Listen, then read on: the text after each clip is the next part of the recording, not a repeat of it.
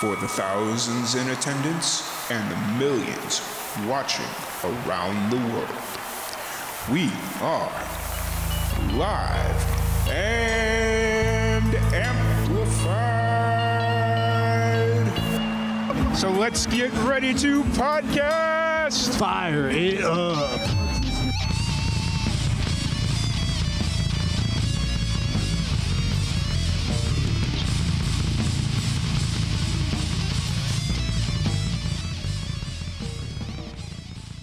Welcome back to the Hoedown Showdown. I'm your host, Tom Quiet, and that was Cowboys and Whiskey by our next featured guest, Krystal King. How's it going today? Doing great. How are you? Doing really well. I'm really excited to sit down and chat with you. You know, it, we you came to me through a recommendation, and I was like, "Yes, let's do it absolutely immediately." And then it didn't happen immediately, and I was like, "We're still going to get this." So, yeah, perfect. Thanks for but, having me. Absolutely. I, I, do have to say that your I love your radio name. Oh. Um, I did a, a radio show in college mm-hmm. in Boone, North Carolina, and I called it the Boontown Hoedown. Nice. So actually, it's quite funny. So I don't know how my dad knows about Miley Cyrus because my dad's almost 70 years old. So he comes to me when I make the initial announcement for the Hoedown Showdown. He's like, You know, that's a Miley Cyrus song, right? And I'm like, No, it's not. And he's like, Yeah, it is. I heard it on, um, uh, he was babysitting his girlfriend's grandkids, like, because my mom passed away a couple years ago. So he's dating somebody new and he was helping her babysit. Um, and they were watching Hannah Montana and her she was performing that song Hoedown Throwdown, and I'm like, Dad, two different things. He's like, You sure? And I'm like, Yeah, Dad. I I searched. I haven't heard that song. I'm gonna have to go look at it now. Yeah. It, it was like when she did the Hannah Montana thing. Yeah. So, anyways, um, but really excited to have you on. Uh, for anybody that's just kind of meeting you for the first time, uh, what got you into music? What, what's kind of your uh, comic book origin story, if you will? Yeah. So I always just tell the story of um, I was like three years old and my mom was scanning the radio station, taking me to preschool. And I, I heard something and I think it was Alan Jackson. And I was like, wait, stop. This is it. And I listened to it. And she said after that, like that was all I wanted to listen to was country music. Um, and that's just kind of where it all where it all started. At least it wasn't just Alan Jackson, because that would get a little annoying after a while. It's like, all you listen to for your entire life is Alan Jackson. Yeah.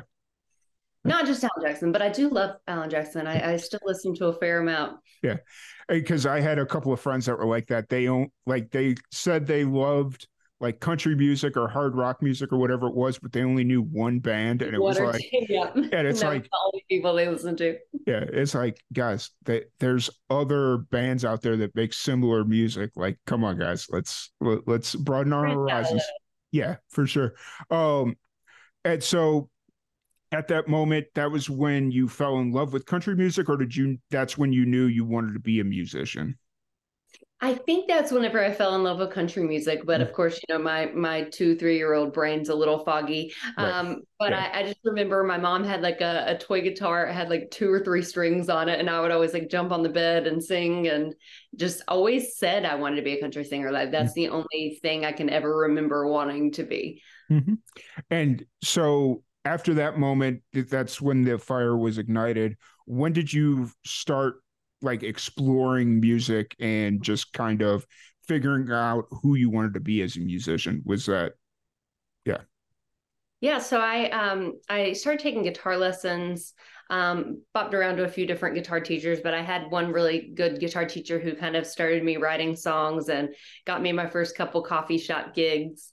Um and sort of started started digging in there um, I took a little detour. I went to college and I, I studied music therapy. Um, so still in the music realm, mm. but not um, doing my own writing. Yeah. So I, I, dabbled in writing and still played in college. Um, but I guess in my head, my rational mind was like, oh, I need to get like a job that pays. And so so I did that, worked for like a year, and I I realized quickly that I still just really wanted to move to Nashville.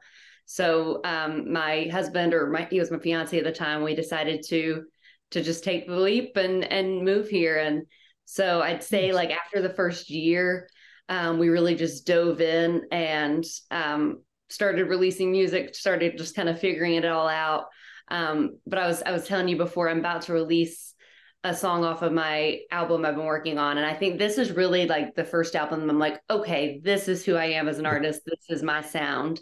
Um, and I think it's been kind of like a slow development. You have to just write a lot, play a lot, collaborate with different people, yeah. and then you eventually kind of hone in on what's your what's your sound. Yeah, for sure. It's uh you, you so you said that this upcoming release at the end of the month is kind of who you want to be as a musician.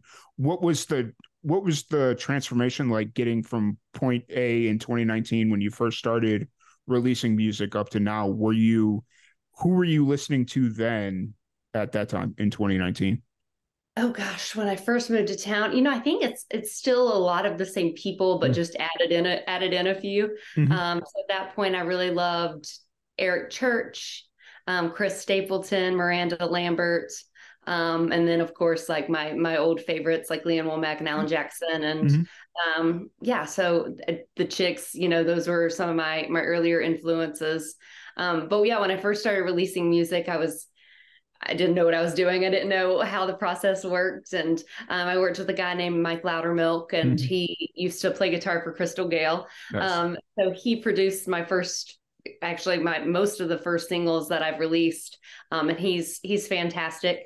Um, but then with this album, I kind of took a new route. He still plays on it, mm-hmm. um, but I kind of I didn't really hire a producer. We kind of just all got together and started throwing in parts and i was like yes no yes no oh, maybe something's missing and we we kind of just figured it out as we went but it, it kind of I think open doors to to a unique sound because mm. when you when you hire a producer like you know they they do try to make the music your sound but it, mm. it also is you know it their their vibe leaks into that mm. um so this one was kind of cool because nobody was really in charge we were all hmm. just kind of throwing paint at the wall and hoping something stuck and you know it but it, it turned out really cool that that's a really cool way to kind of explore who you are as a musician and figure out what you want to be because that's that's when you kind of develop your most authentic sound when you're when you go into a situation and not saying no one knew what they were doing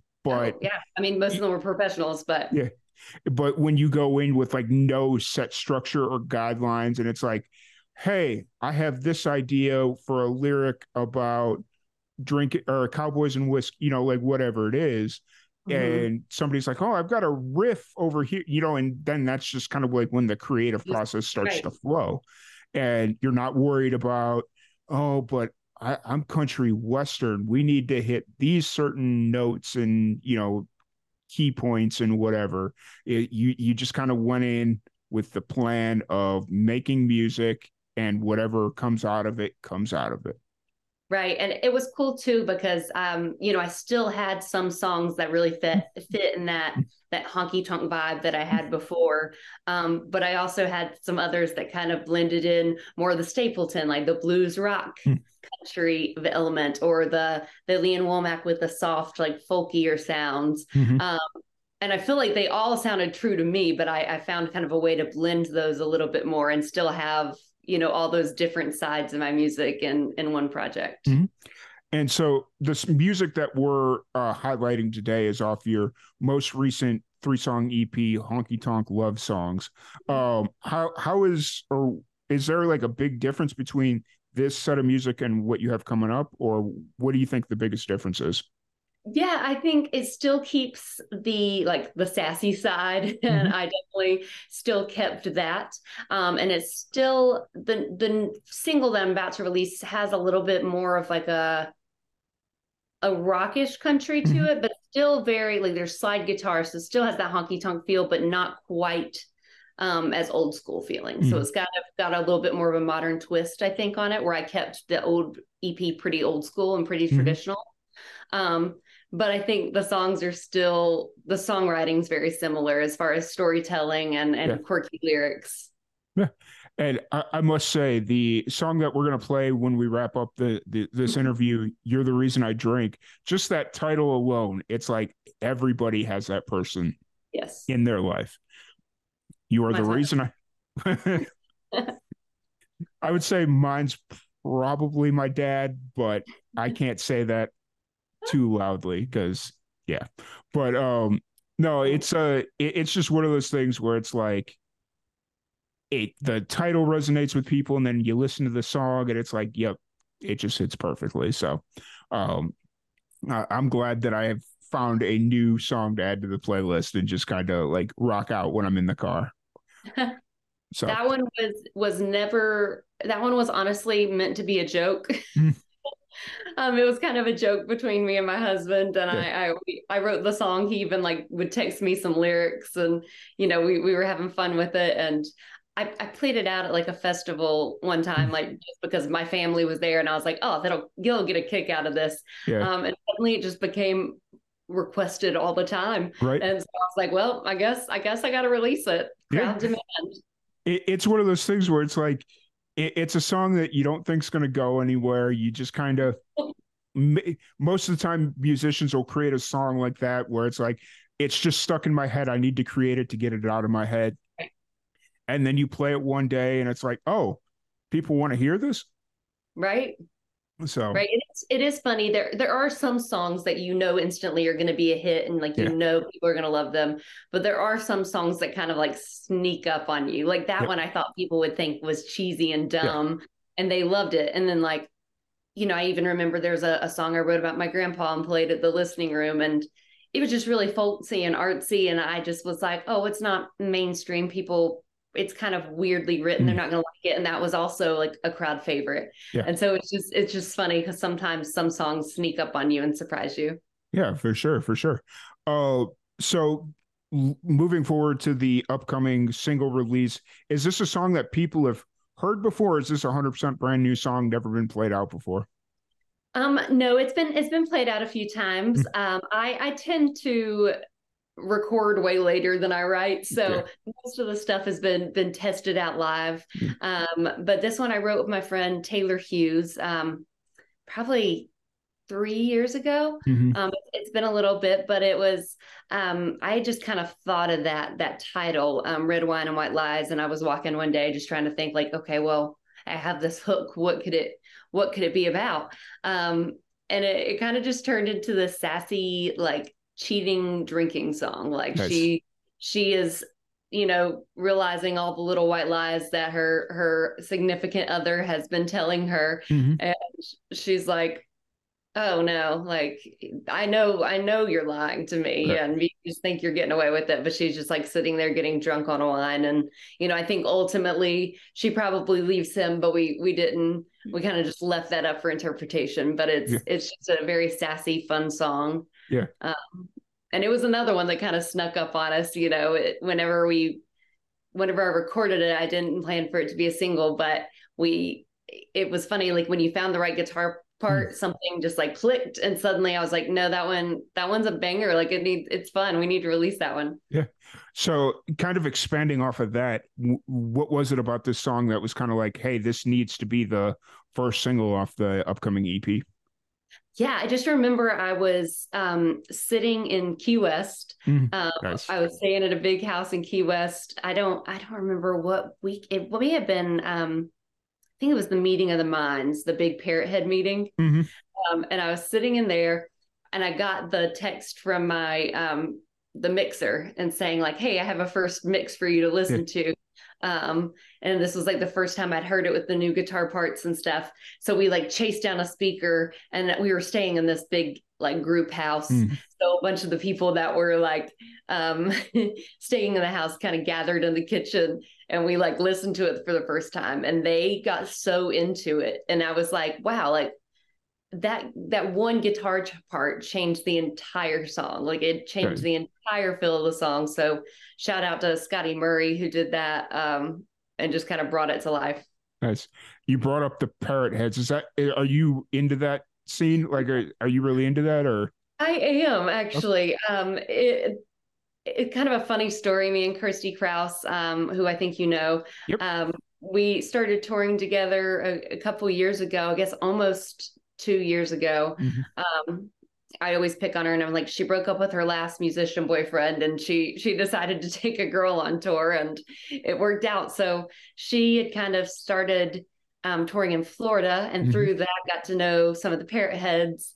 Um, think they have a really nice community, and so Yeah. while a lot of my music isn't trop rock, Yeah. um, just really gotten into that that community and that scene. Nice.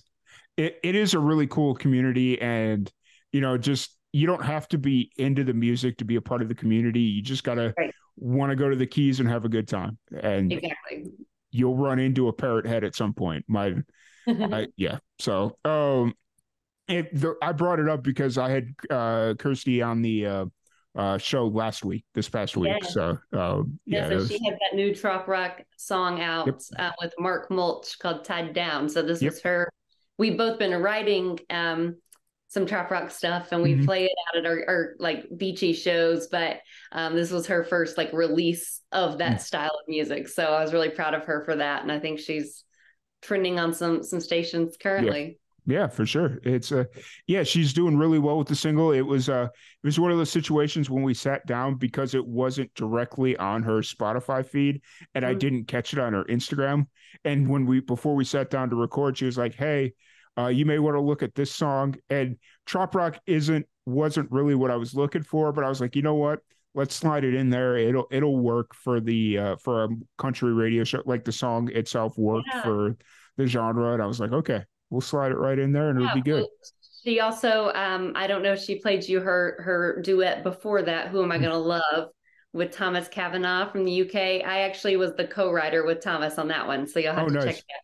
I, I did see that. I did see that Yeah. promo. And yeah, But that was another duet that was like not on her her main screen, but Yeah. um, that one was a cool one because me and Thomas wrote it, and then um, him and Kirsty recorded it, and it was just this cool thing for us Yeah. all three as, as a friend group um, to see that come to life. that's really cool. Yeah, for sure. It was a when I sat down to listen to it, I really enjoyed that song as well. Uh, but before we wrap everything up here, I do want to bring up all the amazing stringed instruments you have sitting right behind you. That is quite the collection you got there. Yeah, so unfortunately, I only play the guitar. Uh-huh. Um, we sort of acquired the um, the fiddle, but I am hoping to start because the fiddle, uh, um, I mean the banjo, we acquired it, but I am wanting to learn the fiddle and the mandolin, and they are this. You play them differently, but they are like the same notes. Mhm. So that's kind of my next venture. Um, my husband's mad at me though because he bought me the fiddle and I haven't touched it yet. Um, but yeah, so I when we moved into our house into 2020, I was like, I want like a I want a wall. I want like a, a wall to use for live streams. Um, so we made this one. There's there's a few more pictures up top. Oh, nice. Yeah, There's like um, Merle Haggard, George Strait, and a cat with a cowboy hat. that's awesome. That's the cat just kind of brings the whole room together. It, yeah. Um, are you, you looking to start like going more into like a bluegrass song? Because a lot of the instruments you have sitting right there it seems to lend more bluegrass. But are you, what's kind of your thoughts there? So um probably not full on bluegrass. Mhm. Um but I definitely love um songs that have that that rootsy feel Mhm. and use bluegrass instruments within like more like country medley melodies and Yeah. um country vibes. So I definitely love blended sounds. Yeah. Um so I always stay pretty country and compared to most people who blend sounds I'm still way more country than most of them but um but I do like to blend like the bluegrass and the the folk and the the rock and the blues and kind of bring that into my sound as well. Oh, for sure. It's, you know, just kind of finding that sound that works perfect for you. And I think in the next 10, 15 years, you're going to see genres kind of go away. hmm And it'll be really interesting to see. Oh, it's been crazy just to see how country music has changed and the the blends that's happened and some I like, some I don't, but none of them are, are right or wrong. They're just Right. all different people's Yeah. kind of combination of influences coming together. So Yeah, for sure. It's it's uh it's really cool. Like just kind of seeing how all the different influences and I think it has to do with the musicians that are coming in or are have been around for a little bit because they grew up with parents that like mom liked country and jazz, but dad liked hard rock and rap, you know, just like so they grew up in multi multi genre houses as far as music goes. And whereas I feel like back in the day it was like, oh, we listen to country. That's what we listen, you know. So right, it was way more clear cut a long time ago, but it's it's definitely had. I mean, I even remember listening to Shania Twain growing up, and I thought she was country, and my dad was like, "That's not country, that's pop." And I just remember being like, "Huh." And then I, you know, as you get older and you start seeing the different phases, it's it's mm. kind of cool though. Yeah, for sure, for sure. Um, but before we wrap this up, uh, if anybody wants to check out your music, any upcoming shows, any of that stuff, uh, where's the best place to find you? So my website's kind of the one-stop shop. So it's Krystal with a K, um, like the burgers, and King, like Burger King. So krystalkingmusic.com. Um, and you can also find me on, you know, TikTok, Facebook, Instagram. And I think most of the handles are, are Krystal King Music, but definitely go there and pre-save the single. Um, so it's Red Wine and White Lies, and it's coming out August 25th. Awesome. Awesome. Well, excited to hear the new single when it drops, and uh, would love to have you back on anytime you're you yes, feel like you. And uh, we'll be right back after this last song by Krystal King called "You're the Reason I Drink."